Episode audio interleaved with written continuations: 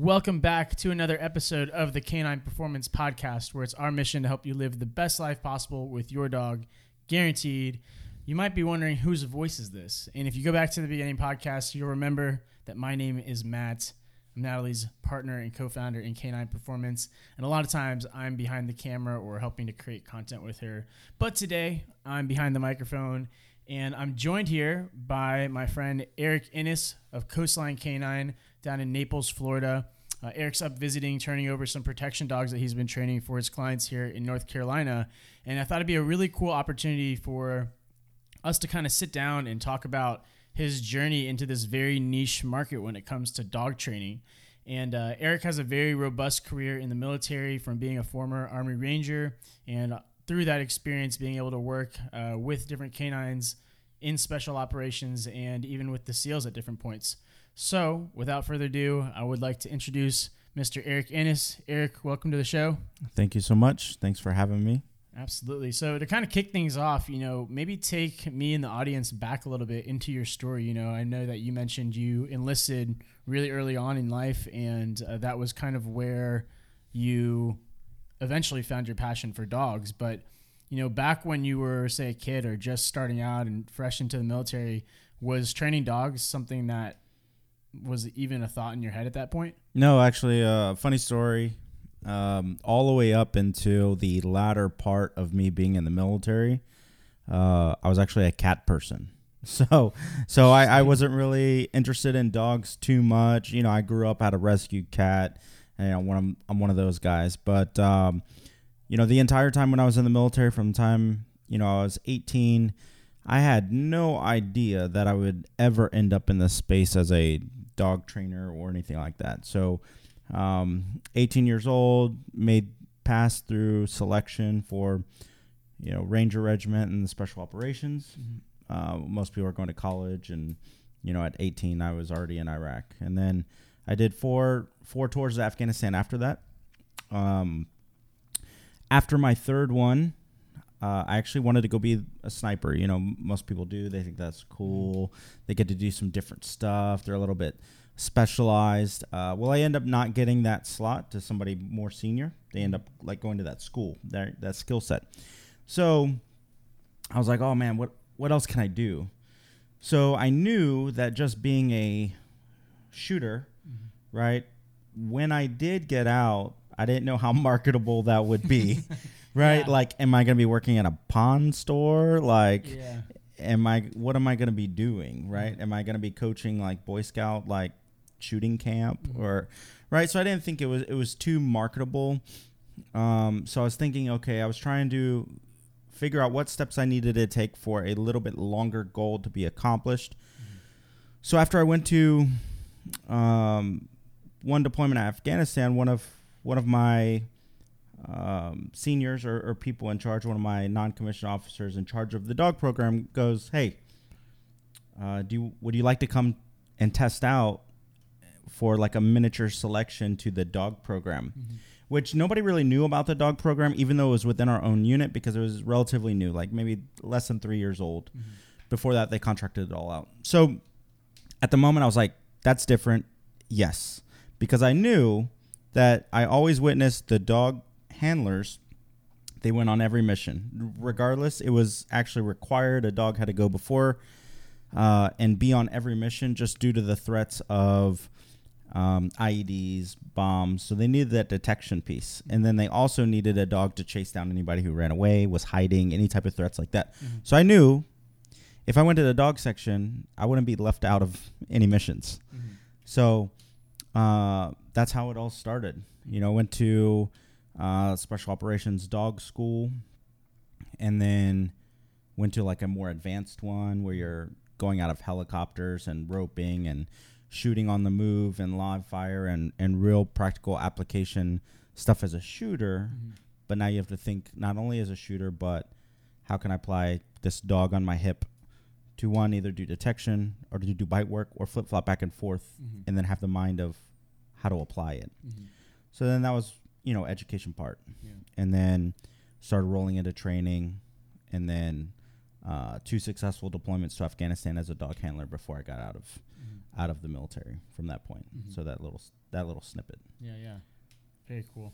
What What are some of the things that you found through that unique dog handling experience um, that kind of apply to you now um, when you're training protection dogs or even board and trains? You know, what are you know, there's a lot of other dog trainers out there, but I think you know, even in us just talking, getting to know each Mhm. other, like you have such a unique experiential like you know Mm. skill set that must be you know kind of predicated on the fact of how you learn to train dogs um, what are some of those skills that you think apply that are maybe a little bit more unique or uncommon um, that other trainers out there might be like surprised to hear or may not know about Well, I think if you're if you're just a box in that that part, the dogs at that level are actually easy to train, mm-hmm. right? Because they're the cream of the crop, selected for those types of tasks. So you don't have too much, um, like issues that you're necessarily dealing with. It's more just how do I take it to the next level. Mm-hmm. So what I what I learned early on was that I was spoiled, one hundred percent. Okay. Right, like immediately spoiled. I'm like, oh man, this is how all German shepherds, Malinois, Dutch shepherds are. Like, man, these things are like amazing. Whip, zang, boom. Like I could teach you to do whatever. Mm-hmm. So I got spoiled in the beginning Mm-hmm.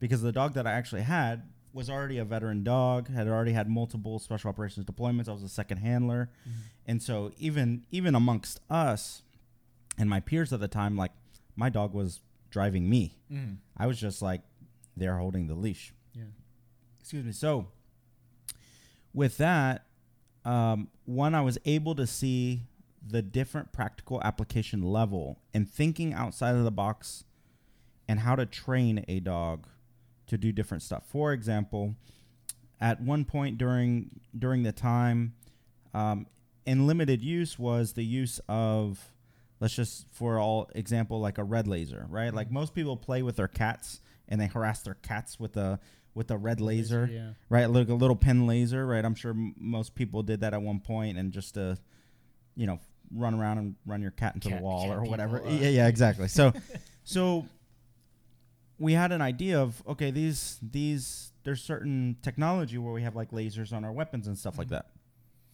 Well at the time it was never used of how can i use that same principle that i get the cat to chase a laser? How can i get my working dog to chase a laser but with a very deliberate like task that i want him to do once he sees the red laser?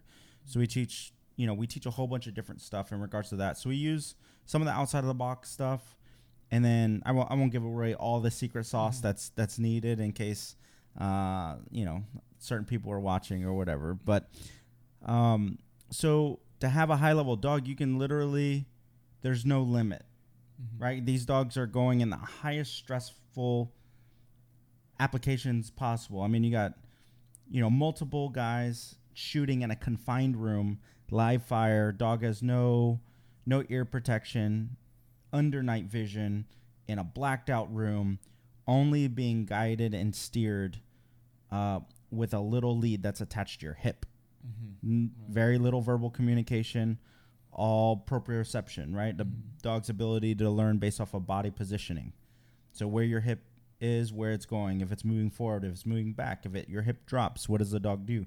so we teach a lot of those different stuff now fast forward into the training aspect of civilian Mhm. side and dog trainers you don't always get the cream of the crop the dogs that are just ready to roll and whatever you throw at them or whatever their trainability might not be that level Mhm. as a special operation dogs. As you know, with trainers, we deal with a lot of behavior modification problems or dogs that are weak in a lot of different areas or have not been exposed. So, what I learned is that that type of dog training, I wouldn't even really, it's in its own category. Mhm. Uh, it's very hard to compare even into dog training now because I was so spoiled. Yeah. So once I came into pet dog training, boarding training, and stuff like that, it takes way more patience, way more dissecting of behavior, way more way more understanding where the dog came from, why the dog is in the shape it is or the mindset it is, and uh, dissect tiny little problems that take you want to little wins over long courses of time Mm-hmm. to where dogs that we had like that, if we had any, they would just get washed out. Gotcha. And you're just looking for the next like blue chip athlete. Mm-hmm. Yeah, And yeah. then okay, I don't I don't want to deal with that problem. Next dog. so it's pretty much like sele- selection of how Yeah, anyone ex- else gets selected in the military. It, it's exa- like very exactly. Specific, It's very specific. So you can't do that when you're training client dogs or Mhm. you're doing other stuff, you know, in in this line of work. You have to slow down. You have to attack each problem and then build the dog up so that it's better than how you received it, Mhm. while all satisfying the client at the same time on a understanding of like a, a human um, bandwidth, so that they can understanding what's going and how they can move forward to implement the dog into the life. So Mhm. it's it's the same, um, but just two totally different ends of the spectrum. Mhm. It's like coaching the Lakers versus like coaching JV. Right. Okay. Exactly. or or coaching the Lakers, uh, or coaching the All Pro like Olympic team, right? Mhm. For basketball, for all intents and purposes, Mhm. and then going to a school where they're uh, they may not even have enough people to put on the roster, and every game they're like, I don't know if we have to forfeit or not. Yeah. Okay. So I guess to kind of step back a little bit, when was it that you kind of like throughout, you know, maybe as you started dwindling down in your military career, when was it that you really solidified the idea like I'm going to do this, you know, when I'm done and because obviously like you said it's it's a much different style of training, it's a much different thing, but where did you find it um, at what point was it when you were like hmm i think this is what i want to do like when i'm done Right. So that's a that's a great question, Matt. The when I got out, uh, like some veterans, I didn't really know exactly what I wanted to do. I had some fallback plans, but I wanted to attack other avenues instead of attacking the fallback plan. So the other avenue I attacked was um, I went to a company and just offered to pick up dog poop, walk dogs, feed dogs while they're doing all the training. So I had to humble myself coming into the civilian world and going all the way back to the bottom because in the civilian world I didn't exist. Uh, we had a conversation a little bit, you know, Yeah. uh, yesterday in regards to that. So um, I just attacked it with the same mind, uh, kind of how I operated. And once I put in the effort that wasn't a monetary reward, then I realized like this is what I enjoy doing because immediately I didn't receive like any pay for it, if that Yeah. makes sense. So Yeah. so it was like a delayed gratification delayed gratification because I was willing to do it and then I was okay with doing it without being paid. So I was like, hmm. I mean, how many things in people's lives are they willing to like eat it over and over again? Kind of like Gary Vee says, Yeah, eat it without all over again without or compensation. bu- like building the resentment of you know Correct. like, throughout that or process. am I wasting time or whatever? But then the fruit blossomed, and then that's kind of how I was able to get on the contract for the Navy SEAL program because the person who I was doing that with happened to be the trainer for that program. So it was one of those you never know who's watching, Yeah. and then kind of that delayed gratification happened, and I was like, wow, this is okay. Here goes into training, and then just moving forward, I was like, this this I think this is what I was meant to do Mhm. right? Um, just using the niche and, and everything that I learned and offer the marketplace Mhm. something different instead of just storing it away in the closet. Yeah, so I think that's a good segue into kind of your specialty and you know as we've discussed kind of the direction you'd like to chase coastline canine in in, in the future you know as a, from a brand perspective but um, maybe tell me about that first protection dog that you sold because I you know we talked a little bit yesterday about how you you know were earning cash through your board entry as meat and potato but you were reinvesting those you know earnings back into getting the right dogs so that you could eventually get more into family protection dogs. Um, maybe tell us about the first dog that you sold and kind of how that came about and, and maybe a little bit as to how that maybe inspired you to, to like realize that you had like your own lane that you could kind of stay in Absolutely. So, um, when I did get into training, you know, initially the path it wasn't easy because when I when we started Coastline Canine, Uh, we started from the bottom. Um, started in a one car garage, right? Worked dogs and uh, walk dogs, and then took those dog clients as board and trains, and then board and train at board and train, board and train, and then eventually, once people started to see my background, and not only was I just training dogs, but they knew that side of me, or they started to find out that side of me, mm-hmm. then oh, I want this type of breed of dog. Mm-hmm. Can you train this dog as a puppy, right? Or the misconception a lot of times is to have a protection dog, they have to buy a puppy and then they take that puppy, invest in training, and train it all the way up into a protection dog. Mm-hmm. And so at one point, a client came to me, Oh, I want a puppy. I want a puppy, and then can I give it to you to train as a protection dog? Mm-hmm. And so I had to understand what what was the end goal of the client. What did they actually want? Hmm. Did they want puppy training, or did in the end did they want a protection dog? Mm-hmm. So it's one of those like I know what they're asking me to provide, but what is their goal in the end? Mm-hmm. Like Yeah. so then it it segue into, well, if this is your goal in the end, to be honest, it's going to be way cheaper or more more financially uh, feasible in the long run, and you're going to get everything you want if you just buy an adult that we have ready for protection. So then we got the right dog. Uh, they were like, okay, let's do that because that's the end goal. So then we sold the protection dog.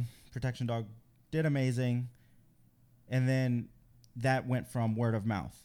Oh, where did you get your protection dog from? Oh, it's a coastline canine dog. Or the training came from coastline canine. Or or however. Then it just became another one. Straight wanted a protection dog. And then another one. And then another one. And then another one. So one thing as a trainer and a business owner uh, that I try to have in mind is what is the client really asking for right and so, sometimes dog people or dog trainers i find or that i notice they get really technical into the weeds as a dog person and not a um, understanding what the person wants i if that makes sense. So a little example would be uh, an owner just wants my dog to be obedient and not a nutcase and stop destroying stuff. But as a trainer, they may not understand what the entire picture is and they just want to take their dog as a board and train and then they just want to teach it like a whole bunch of tricks. Mm-hmm. Like not understanding what is what is the pain point Yeah. for the owner that they're that they're trading for your service to have. Or go back oh i want a puppy. Mm-hmm. Great you want a puppy? I want you to raise it all the way up into a protection dog. Well unfortunately you could do that and then it could still not end up what you want. Mm-hmm. So if that's what you want let's just choose option b so that you're satisfied in the end goal mm-hmm. right?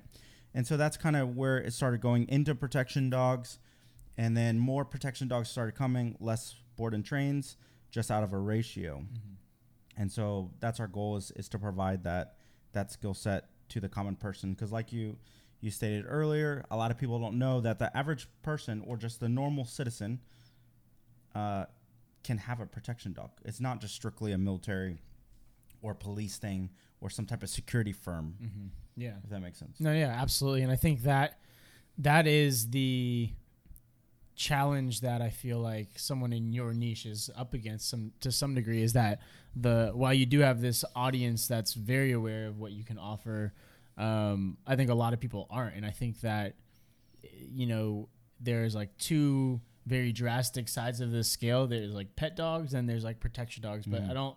And I didn't even know either. And as someone that's even in the industry, didn't really realize that there's like a weird middle ground. But that it comes a lot down to the genetics and where you're getting the dogs from, and all these other aspects that most people wouldn't really think about as being huge factors when it comes to getting the right dog for them. Um, and I think that's in talking. I think that's one of the things that stood out to me the most is that you're really more of a canine consultant, so to speak, in the sense that you're not just you're not just selling a dog to sell a dog. You're working with someone to f- to find and then train the right dog for them with as you know as you've kind of said before a white glove service, which is something that I've never heard of before um, in the capacity at which you offer it. So maybe tell us a little bit about what you know what the vision for Coastline Canine is. I know you're big on brand, and Mhm. um, that carries through a lot of the other things that you're doing. So maybe share a little bit about what you're most excited about um, in 2020 and kind of where you see things going for you guys. Awesome. Uh, that's a that's a great uh, question, and what we're most excited about uh, going into 2020. th- To be honest, it's the success stories. Like we we want as much success stories as possible, uh, coming not only from you know the the different aspects that we have, the board and train clients that are happy with um, us coming to service whatever they need, right? Um, and providing a better life for them and their dog moving forward, and then unlocking their dog's potential.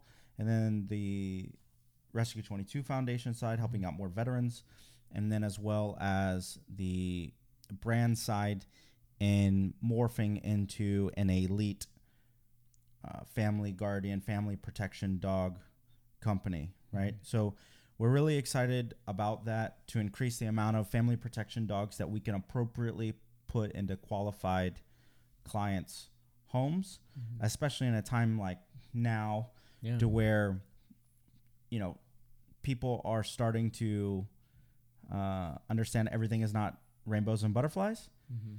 So, with that, we, we want to be able to protect, um, you know, families, uh, any type of uh, business people, whatever they think that they can that they can put a protection dog in that capacity, and then it can fulfill a certain role that they maybe find that there is some type of a gap. Mhm. So, in the past, we've had protection dogs have real world application for Mhm. family protection dogs, uh, protecting kids from getting kidnapped, uh, stopping carjackings, stopping uh, muggings, and even just being deterrences to where it never escalated because the decision was made by the perpetrator to, okay, not move further than a uh, harassing banter. Mhm. So those success stories throughout the country, um, we would like to see as many of those as possible because that means that that that that mom, that dad, that family member is able to tuck their kid in bed again, Mhm. Yeah. right? Um, or that spouse is able to see their other spouse again because they were protected, right, by their coastline canine dog or or whatever. So we're really excited about that. Um, we're really excited about uh, scaling, potentially opening up uh, another location for Mhm. for Coastline Canine and offering uh, board and trains and or protection dogs out of a different hub Mhm. and not just out of Florida because as of right now we we personally hand deliver all of the dogs Mhm. and usually I'm the one that that does it with another trainer. So we would like to open up the capacity. Uh, we're building out our, our facility in Florida. We would like to have that finished as soon as possible. That way, that's just up and running. Mhm. Um, we would like it to have where even people, if if they didn't want us to bring their dog, they can fly in. They have a place to stay. They can train. They can do everything Mhm. essentially on a mini vacation and knock out two birds, one Yeah. stone. They get to come to Southwest Florida, pick up their dog, right? Train some, hit the beach, whatever. Mhm. Um, so we're really trying to provide a different type of service, uh, a family-oriented service, a brand service, right? Yeah, a full experience. a full experience to where you know everything just from you know the lifestyle of the type of dog the freedom that they're able to have uh, merchandising and just even a very a very family feel Mhm. right um, not just oh i went to a car dealership bought a car Mhm. and then I don't even know who the salesman's Yeah. name is, right? Mhm. You you you throw it out. So we want to be like, oh, Erick, Elisa, Brett, Byron, they they are they're in our phones. Like we can message them anytime, any question. Um, a very family family feel because we're Yeah. providing something for their family. Yeah, absolutely. So maybe a few more rapid style questions for people out there that are thinking like, hmm, that actually I didn't realize that existed. That sounds Right. kind of cool. Like, tell me more about you know what it takes to have a protection canine. Um, so we'll kind of like go through these quickly. But Okay. what are what should people be pre- prepared for if they're interested in a protection canine? Like, who is the ideal client, you know, out there? I know it can be kind of a range of, of different types of folks, but generally speaking, what what should someone be willing to do in order to to give a protection canine a good life?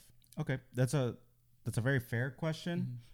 Mm-hmm. Um, we provide dogs, to be honest, all all walks of life, blue collar, white collar, professionals, um, stay at home parents, business owners, uh, everything in between, because everything is customized. Every single dog is customized to, okay, how many kids do you have? How many other animals do you have? What type of property do you have? Do you live on a um, a three two bedroom with a quarter acre yard that's fenced in in a suburbia, or do you live in a high rise condo on the top floor, right? And you have to take an elevator shaft down like 15, 15 floors. Um, so the person that is the ideal um, client of ours is one. They're one that is understands that even in a family capacity, there are gaps, right? Um, you can't be everywhere at once, right? And you only have two eyes, two ears. So there are gaps that alarm systems don't cover. Um, there are fail points in home security, security cameras, right?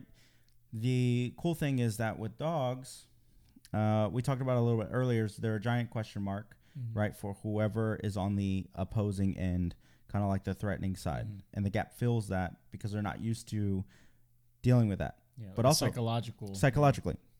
But also, any type of person that has ill intent, they also think that those dogs are reserved for military or law Mhm. enforcement. So that's all they know. like a- yeah. That's all they know. So they go, oh, there's another one, right? Okay, I'm not messing with that. So the ideal client is the one that knows, okay, there is an investment uh, financially and then time. But they also know I don't want something that will fall apart. I want something that has everything I need in one shot from equipment to delivery to the right dog, the right fit, the right purpose. And I'm willing to invest in that because now I have my own little family or personal uh, personal protector for the next decade. Yeah. Right? People a lot of times they can be bought out Mm-hmm. right? People can quit, right? People have, oh, I have a security person, or I have this or that, or I'm really good, um, or I have a gun, or something like that, right? Well, I hate to break it to you, but your your firearm it doesn't work if you're sleeping. Mm-hmm. It doesn't work if you're away from it. Yeah. It it doesn't work if you um, if there's not someone that's cognitive behind it to even use it appropriately Mm-hmm. a dog can fully function on its own with threat assessment, with um, understanding kind of the situation, whether you're asleep, whether you're not there, Mm-hmm. whether you wanted to guard a briefcase or a stroller, right? The dog is trained to where it can comprehend those things. Um, your firearm would still be collecting dust. Like if, you, if you're not using it, no matter how much the baby is crying, no matter how much of a, of a stressful situation you're in, right? If you can't use it, security systems they can be bypassed. They can power can be shut off, right? All these different things. There's gaps in cameras and and angles and stuff like that. Um, locks they can be left unlocked, Mm-hmm. right? All these different things. So so that dog becomes your own personal protection that also provides companionship because our dogs are very social, right? As you've seen, Yeah. they can be very social. Mm-hmm. They can be a normal normal family protection or a normal family dog, Mm-hmm. right? In that capacity. But in one flip of basically like a light light switch mentally, they can go from companion, your best friend, your your child's uh, best friend, to all of a sudden into a, a protection role, and then reverse that Mm-hmm. back to playing with the kids, Yeah. back to sleeping with the infant in the the baby's room, Mm-hmm. right? Um, back to laying on the couch and watching Netflix. So that's something that we do do different. Very cool. Um, how long is the like? How long does it take to typically train um, a protection dog? You know, that's ready to go into a family environment. Absolutely. So we have dogs in the pipeline. Um, they are selected throughout. The dogs that are ready to go home, they are normally between two and a half to four years old. Uh, they live a long time for the breed, you know, around 12, 14 years. So we want to make sure that they're ready for all the different threats in um, human life, right? And not just like dog life or like just training, but um, all the different things, right? Mm-hmm. Going to a playground, playing with your kid, or prepare for a unsuspected uh, carjacking and in a parking lot, or home invasion, or scoping out the house, or just all these different things. Mm-hmm. So we need to show them all of these pictures. So it's better to show them all these pictures, be a little bit more pickier with the dog, make sure they're not failing anything, and then have the dog ready to go. Then the owner, when they or when they the interested party they want to come to us for a protection dog, then they lay out okay what is their needs, what is their rituals, what does their day to day look like, right? Are they ready? to learn about this? Are they ready to um, move forward in an investment? All these different things. Then they at, we ask them, okay, what would you like the dog to do? All these different abilities. Are there weight restrictions, size restrictions? Some some people may have a only sports cars. Some people have, right? Maybe it's a minivan. Mhm. So so some of these play a part, right? Um, okay, is there a preference in what does the dog look like? Obviously, nobody wants an ugly dog. Yeah. So So so it all just takes time predicated on the different requests. Right, so exactly. Like if you were to buy a house, right? Mhm. What are your must-haves? What are your wish list? Everybody wants a a golden uh, a golden Unicorn- refrigerator unicorn house, or something, Yeah. right? Um, but their budget may not be that way. Mhm. Um, our job is to match everything appropriately. Okay, if if I was a realtor and you say I want a house with a pool, I'm not going to show you one without a pool, Mhm. right? It's in my best interest to fit exactly what your your needs are or your family needs are. Gotcha. So then once that's selected, then we provide okay, these dogs they match, boom, they match what you're asking, your lifestyle, and then these are our recommendations. And then once they're selected, we move forward, right? And then we provide all the equipment. We figure out when the the delivery time will be, and then we deliver the dog, and then we spend two to three days going through all the scenarios, teaching you how to use your dog, integrating your dog with any children, pets, house, or immediate circle of people that are going to be around the dog, and then showing you all of the things that the dog can do so that you're comfortable with the dog and you're also comfortable with the dog in these situations. So moving forward, if something was to happen during that time that you have a protection dog moving forward in the unforeseen future, at least you've seen generally what it that picture looked like before in a scenario. Mhm. So it's not Makes your sense. first time seeing it. Yeah. Well, very cool. Well, I think that's about a good time and a good place to wrap things up. Um, if people want to find you out there on social media, or if they want to reach out to you with you know any inquiries about getting a protection family dog, um, where can they find you? They can find us on social media platforms, right? Facebook, Instagram, Coastline, C O A S T L I N E underscore K, and then the number nine. Um, and then you can shoot us a message. Our information, our, our phone number is on there to call us uh, 941 312 1005. Nice. Um, and so we deliver, we provide training and and personal protection dogs uh, nationally. So it doesn't matter where you're located. Our hub is just in the Sunshine State of Florida. Very cool. Well, Erick, thanks again for coming on the show and sharing a little about your journey and what you do with the people that are tuning in. If you guys are at home and you've been enjoying the podcast, if you wouldn't mind dropping by Apple and leaving us a review, you can find us online at www.canineperformancecoach.com or on Instagram at canine underscore performance. One little fun thing I'm going to add in here at the end is that if you've been tuning into us anywhere on the internet, uh, you might have heard about our online platform that we recently launched. And it's currently still in beta access, meaning there's a smaller group of people that we've let on to kind of work with us, give us some feedback, and be the first people in the platform.